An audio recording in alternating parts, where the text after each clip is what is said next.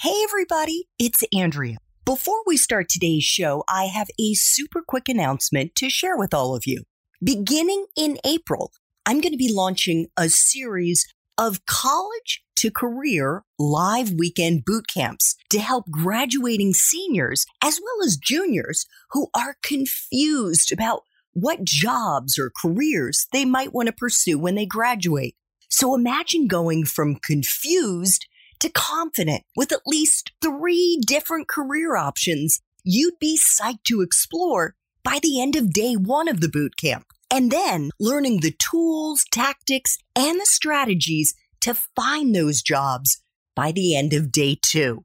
The boot camp is live and it's led by me over Zoom. And you can learn more about it at College to Career Academy. That's college, the number two, career academy. Or you can just look me up on LinkedIn and check out the featured section of my LinkedIn page. I can't imagine a better graduation gift for the college students in your life.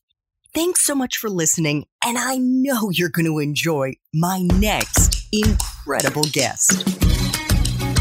Hi there, I'm Andrea Koppel, and it's time for coffee the podcast where you get to hear firsthand what the jobs and careers that interest you the most are really like.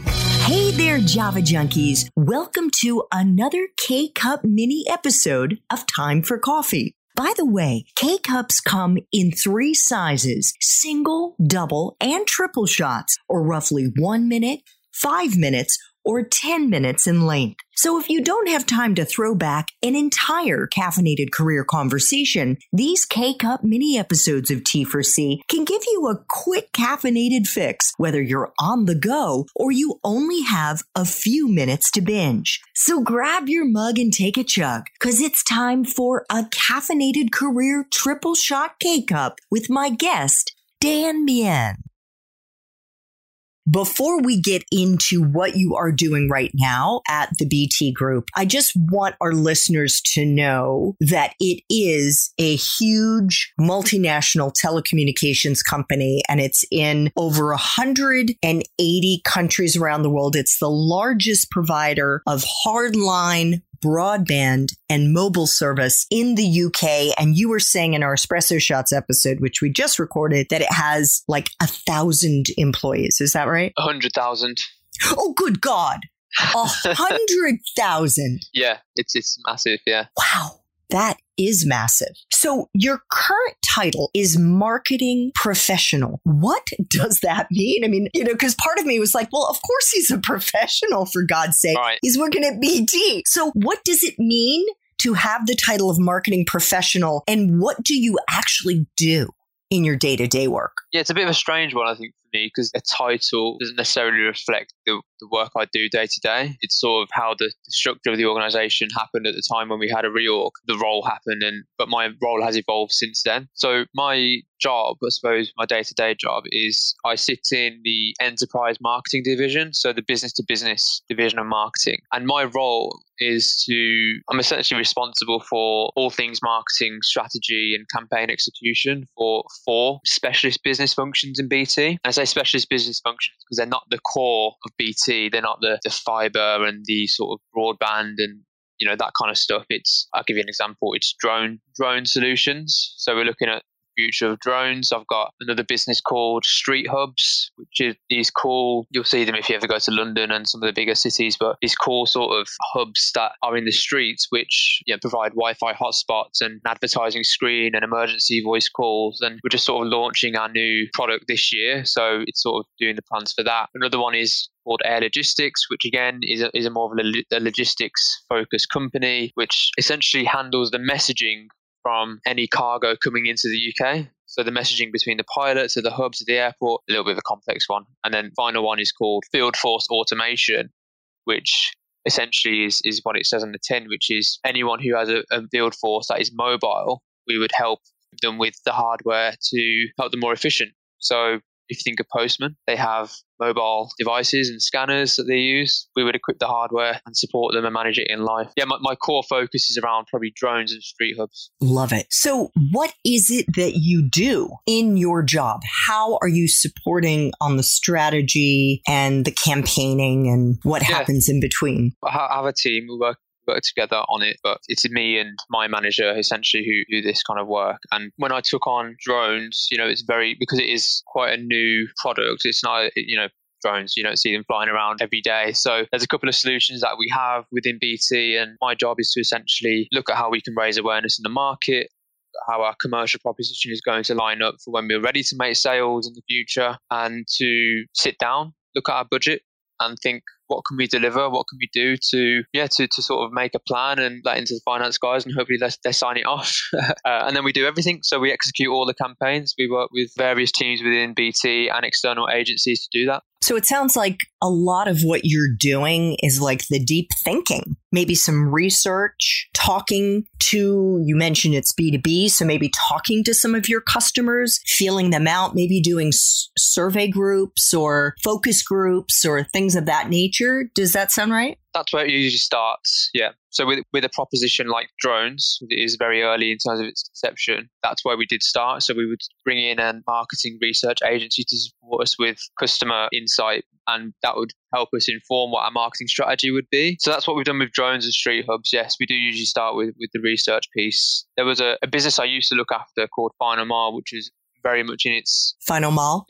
Yeah, in its development stage, almost. Uh, we're ready to make some money now which I took on at the very start of my career in marketing and evolved that over 18 months to produce a transformative business. So I'm hoping to do the same thing with the likes of drones and street hubs. Cool. Well, I should let our listeners know because I did do a little reading on the BT Final Mile and it is super cool. It's it's like having these boxes like what Dan mentioned, almost like little hubs that are spread out all over the country to help support different, maybe service industries that would need parts and equipment and wouldn't want to be driving all the way back to maybe their main office to get it. And so you have it kind of spread out in these final mile boxes, I guess. Is Absolutely. that is that okay? That's, that's, about right. Yeah, you did a good job there. Well done.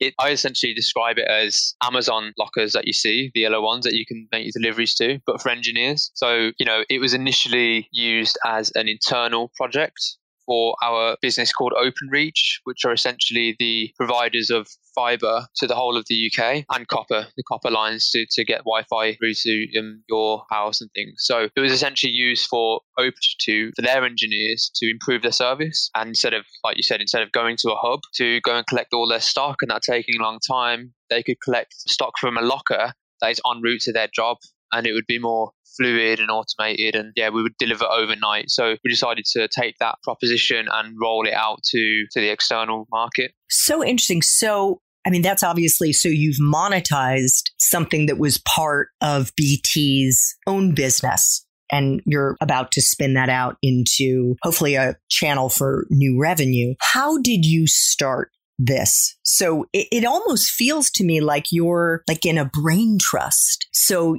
you get somebody comes and says, Hey, could we monetize this? And then you and your colleagues sit down and start yeah. thinking it through.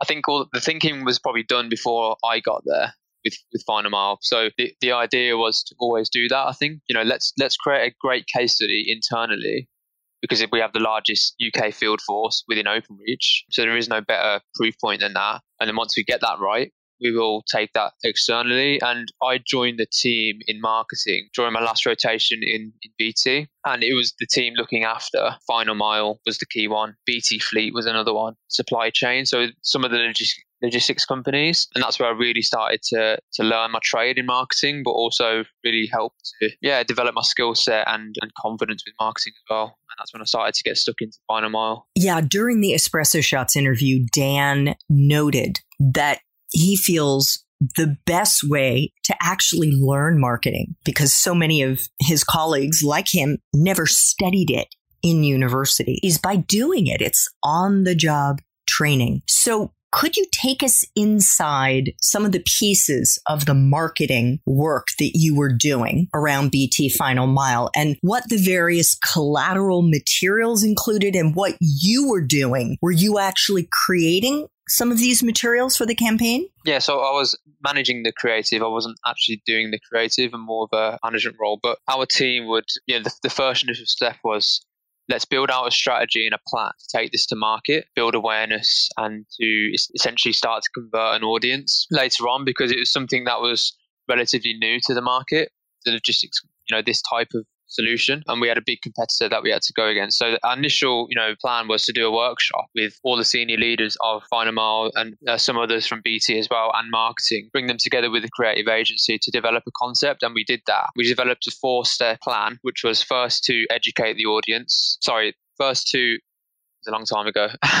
Generate interest first, then we're going to educate the audience once they're intrigued. Then we're going to convert them into customers, and then we're going to reward them as customers. And that was a four step plan that we were going to execute over a two year period. And um, some of the, I suppose, the bits associated with that would be uh, we had a, a big launch event where we brought industry experts from, you know, logistics companies, but also tech companies. And we, we held that at the BT Tower in London. So that was a huge event, which almost like a you know set off a um, high energy and a launch for the product and from there we ran multiple paid social media campaigns around those again around those strategic pillars always laddering them back up lots of pr activity lots of sort of direct mail brochures that kind of stuff to specific audiences. We ran a few email campaigns as well during that time. So yeah, a, a, big mix of stuff really that we had. We sort of planned it out. Some of it was winging it, of course, as it always is. But yeah, that's what that's what we did for Final Mile.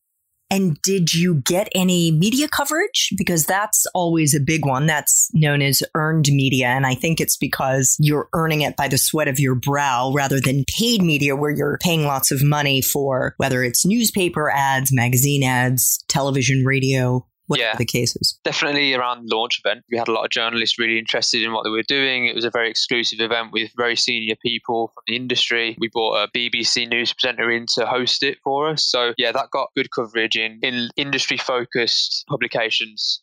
That really did help us. And yeah, I suppose just using LinkedIn as well from a business perspective, trying to, to run our things like we, we created animations, and that kind of stuff, called them hero films. So that was cool.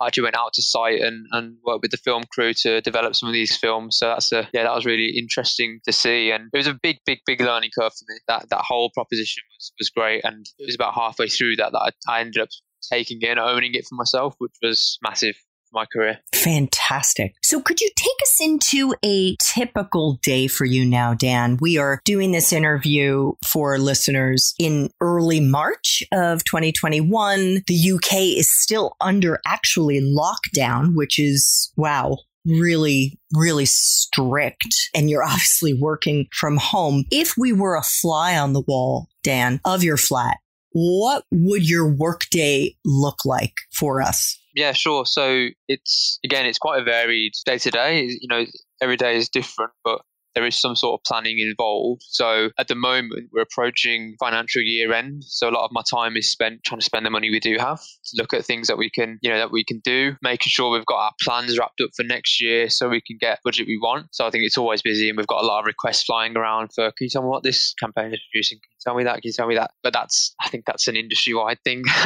towards this time of year. More typical stuff would be, I suppose I'm actually right in the middle now of a, of a paid media campaign, which is a, quite a sizable investment over six weeks, mainly using LinkedIn and YouTube. It's an awareness focused campaign for drones to yeah essentially get the right audience seeing us and seeing that we're there and what we do. The likes of the military the army the defense sector huge organizations. And yeah i'm managing that through now day to day. So i'll be on calls with the agency who are helping us run it and the digital team who are supporting as well. Just ensuring that yeah just, just making sure it's going well and we're hitting the right numbers and the metrics and what can we do to optimize the ads if we need to? Like a funny one actually a few weeks ago is within our first couple of days of launching that event, we had a someone who had done a YouTube video, 38 minute long YouTube video, scrutinizing the ad. It was a hobbyist, a drone hobbyist. So I then had to work with our PR team to make sure that it didn't you know, blow up and make us look really bad. So there was a lot of damage control and just monitoring there. And that was, yeah, that was a crazy week, actually.